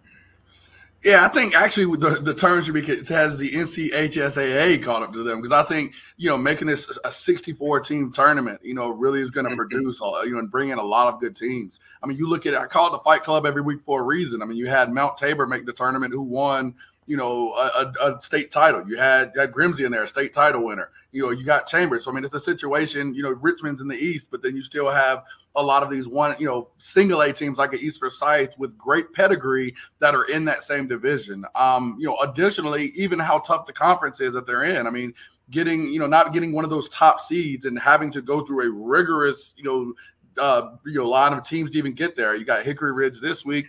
You know, you got Grimsley potentially looming large. You know, towards the you know latter end of the, of the playoff.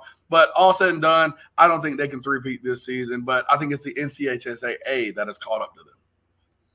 Yeah, I mean, can they three-peat? Definitely. They're one of the best teams in the state. Um, are the odds in their favor? No, just like Grice said, the 4A is the fight club for a reason. And I don't know if they can sustain it top to bottom.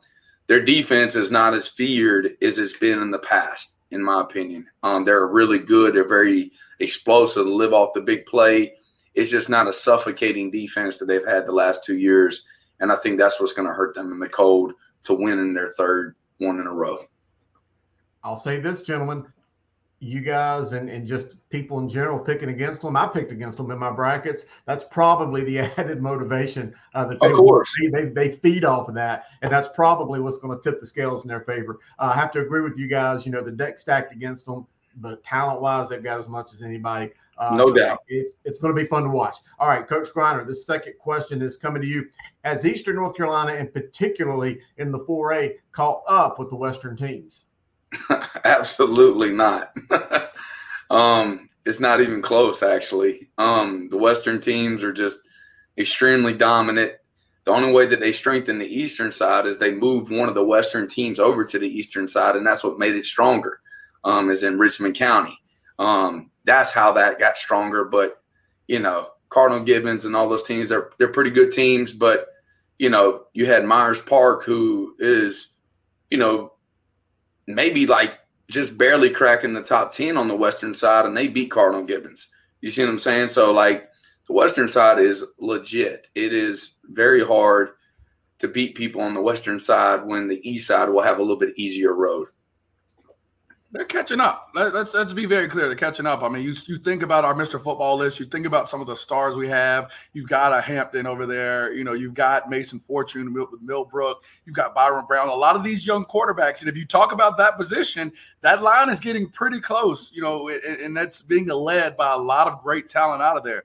Rolesville, you know, playing you know teams like at East Forsyth early in the year, taking their lumps. That was a surprise. That was a surprise victory. But I think what's helped them is that they made sure to schedule teams. Cardinal Gibbons playing Chambers, playing Myers Park. That's going to prove and, and, and be big for them as they continue to play. I think that's been the biggest problem with these Eastern teams is that a lot of them haven't ventured out west. They haven't gone west to, to go find this tougher competition. The teams that did, you know, put that investment and go find the tougher competition in the West, they are the ones I think that you're going to see, you know, as we get into Thanksgiving and that time, you know, Grind, we love to be practicing on Thanksgiving. As we Mhm. get there, those East teams that put that investment to go play tough competition, they're going to get rewarded and they're going to be ready to go. I want to say this. What? tough competition the western plays tough competition every week week in and week out That's how they're catching up. You got to play. You got to do like we did. said- yeah, but the, catch the up. thing, I, I don't want to be mean to you, Grice, but it doesn't. It says in this message, it says caught up. It didn't mean catching up. So technically, they are not there yet. So you they, are wrong. they've achieved some progress. We talk about You It's wrong. not It's not sevens. It's not completion yet. They are catching up. So they caught caught up a little bit. I agree with both of you, but I want to add this before we get to the next question. Um, Wake Forest did win three championships in a row not too long ago. Uh, they're a very physical team. Reggie Lucas does a great job. Uh, you've had some Western and some Charlotte area coaches head to the east. You know, Jeremy Buck went over there to, to Sanderson, and look what they're doing. They're getting big time. Uh, Samet moves over to Rolesville. They they've developed a Western mentality. Uh, Jeremy Buck, I mentioned him. Jeff Simpson, former Vance and West Charlotte coach, he moved over there and started coaching. I think coaching has gotten better in the But- east, and I do think that it's better. In Richmond, you know, moving them to the east, it kind of artificially inflates it a little bit, they're going to bring it. So I think they're there. But the Wake Forest, the thing that killed Wake Forest is the new school. Was it Rolesville that opened up? Or Which one opened up right beside Wake? Rolesville. The Rolesville was Oh. already open when Wake Forest went on their run. So, so it's kind of hard to say that. Uh, but I'll say this: Cardinal Gibbons had Chambers beat. Um, Cardinal Gibbons came down here and played an overtime game with Myers Park. It- I think it's closer than you think. I still give it a little bit of an edge to the West, but not by much. Uh, but finally, Coach Grice, I head to you for the final question. Charlotte Catholic was upset in the first round. Is the dynasty dead in the 4A? Well, it's t- like I said, I, I feel like I got a raw deal, and I know people. I can hear the groaning already from Union County, but I feel like they got a raw deal. They got they faced a team that was acutely familiar with them. I think one of the greatest things about a team that runs such a specific and now you know kind of a, a retro style offense like the wing, it, you know, you, you face teams that aren't familiar with that. That's going to give them problems. We look at the Lake Norman, Northern Guilford. Northern Guilford, we know was a great team, but not having faced a triple team, having to prepare for it all week and only one week of preparation is going to be tough. That edge, I think Catholic would have gotten by facing teams that weren't familiar with what they do. That edge is gone, you know, was gone. So I mean, I think using a one game sample size to determine if they're here, you know, they're good or they're not is pretty poor. I mean, we know they they held an early victory over um, you know, over South Meck. You know, they were able to do a lot of things that have great success. I, you know, even pushing Butler to the limit. So I mean, they've had success. It's not dead. They have a quick adjustment here off a short turnaround. I think they'll be back. Yeah, I don't think they're dead at all. I think that they'll they'll strive and make adjustments. That's what Catholic does so well. They adjust to the time, so they know that they're in the fight club in the 4A, and so they'll make adjustments. They'll make some changes, and then they'll be harder and harder to beat as you go. Right now, when you jump from 3A to 4A with all those juggernauts, the, the talent level is just top to bottom is just different than the teams that they faced in the past. And I think that's what caught up to them this year. But is the dynasty over? No. I mean, you won four in a row, and then all of a sudden you still make it to the playoffs. You're still a dominant team. They'll just make adjustments. It might take them a couple of years to get back to where they're competing for the state championship, though. As long as Coach Brodowicz is there and that staff is intact, they've got guys on that staff that could have probably been head coaches many years ago. Uh, they'll find a way to get it done. So I'm, I'm confident uh, that they'll be back. But anyway, guys, that's another edition here of Coach versus Coach on Talking Preps. And man, second round of the playoffs. That's it, baby. Lock them doors, baby. Woo! Bracket busters over here. Let's go, Bracket Griner. Let's bust the Bracket bracket. Dale, what is the, the big storyline for you going into this this Friday? What what are you looking at? What is the big storyline this weekend? Yeah, what like what are the things you're looking at this weekend? Well, I, I think that uh, Chambers Hickory Ridge game is a huge game. That's that is big, and I think that's a great game for people to go see. Uh, I think that one will tell us a whole lot about where Hickory Ridge is heading. So really, I'm I'm looking at that game as being a, a big marker game, as well as uh, Joe's game. Uh, Grice, I think you guys are got a going to have a great game Friday night. Be quite honest with you, I saw you lift your hands up. No, I Okay, was so- shocked all right, because wait, wait, this Dale, is can you give me a score for that game? for the Mallard Creek game. Yes. I I think they'll win by two scores or more. Uh, I, I don't I don't think that. Uh, look, it's tough down here in in, in Mecklenburg County, and we play a different brand of football. Uh, see, got- I, I misunderstood like normal. I was expecting Dale to talk about what I think is going to be a sneaky good game with East Forsyth and AK. I mean, I think you're going to get 500 yards of total offense, 600 yards. I mean, both teams like to throw the ball all over the park.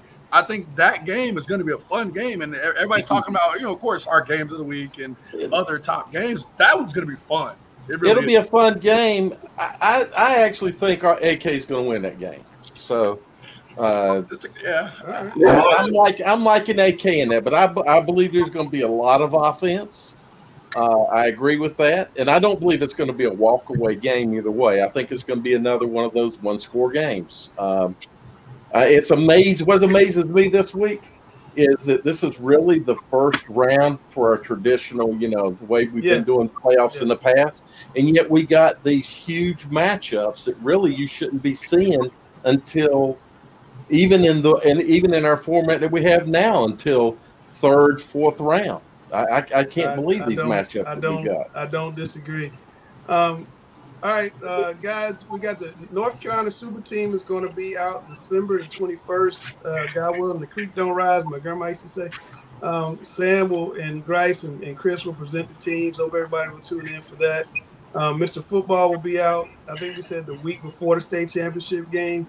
So we'll have the three finalists on. If we can finally get the three finalists and, and pick a winner, and Sam will, will hand out that award. Uh, these are the recognized North Carolina All-State team and the recognized North Carolina Player of the Year. A lot of people do them, but when you go to college, you look back in the college manuals and they say who was State Player of the Year and who was All-State. This is where it comes from. So it's a big deal what these guys are doing. And uh, Chris, if you were going to pick uh, an under the radar game or two this this week, uh, what would you pick? Because we've been doing a lot of Hickory Chambers, but I know there's a lot of good games. An under the radar game?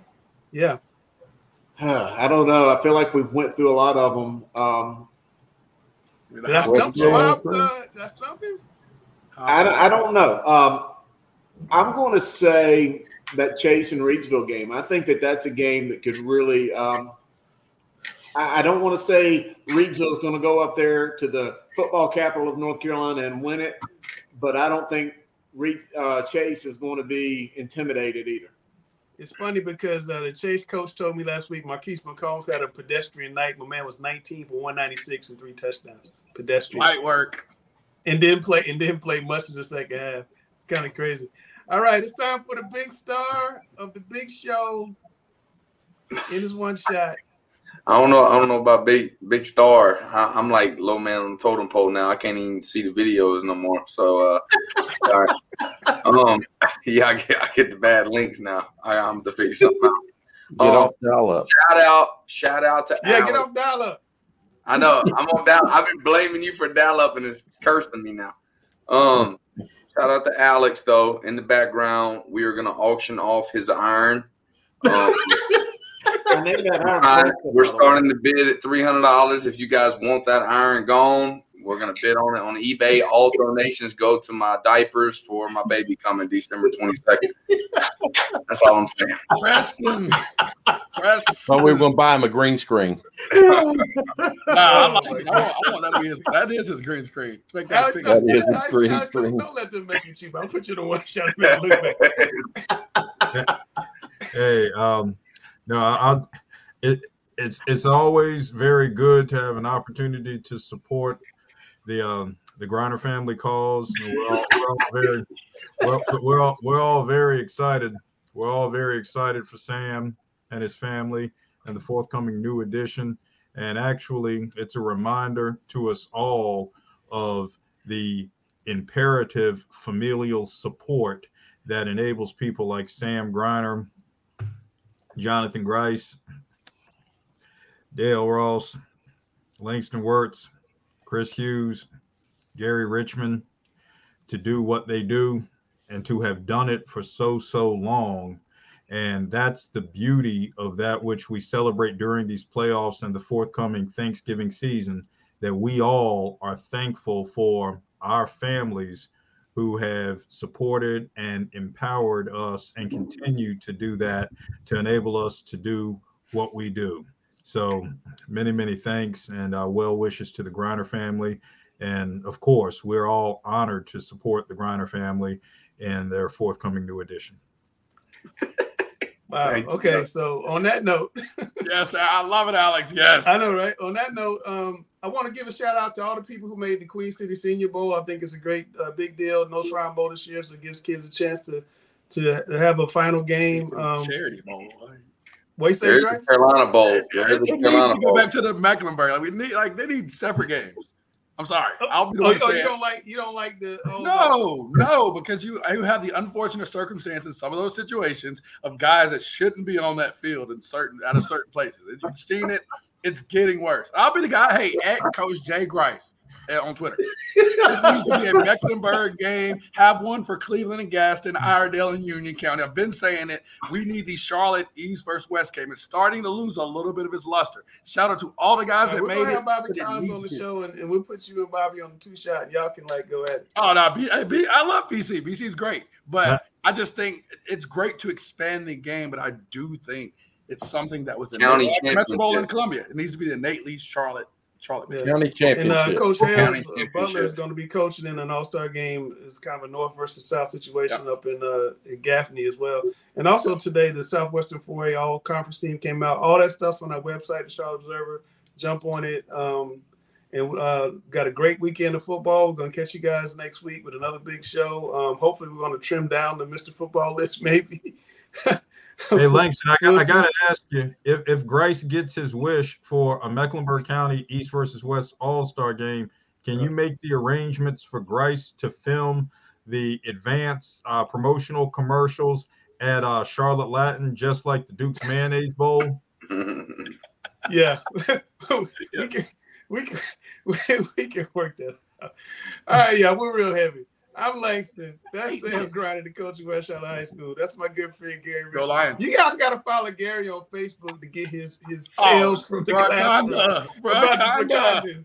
You got to go to his Facebook. Don't tell these I'm people that. you, Gary He can write a they- book. Administrative stuff. Stop. the- He trying to get me fired, Bill- man. Bill Ross, Coach Coach Grice and Valley Creek. Good luck up in the mountains. My man Alex Bastican and the great Chris Hughes, the number one voice of high school football in North Carolina. And we are talking preps. Busting them Gary, brackets, baby. write a book. Bustin'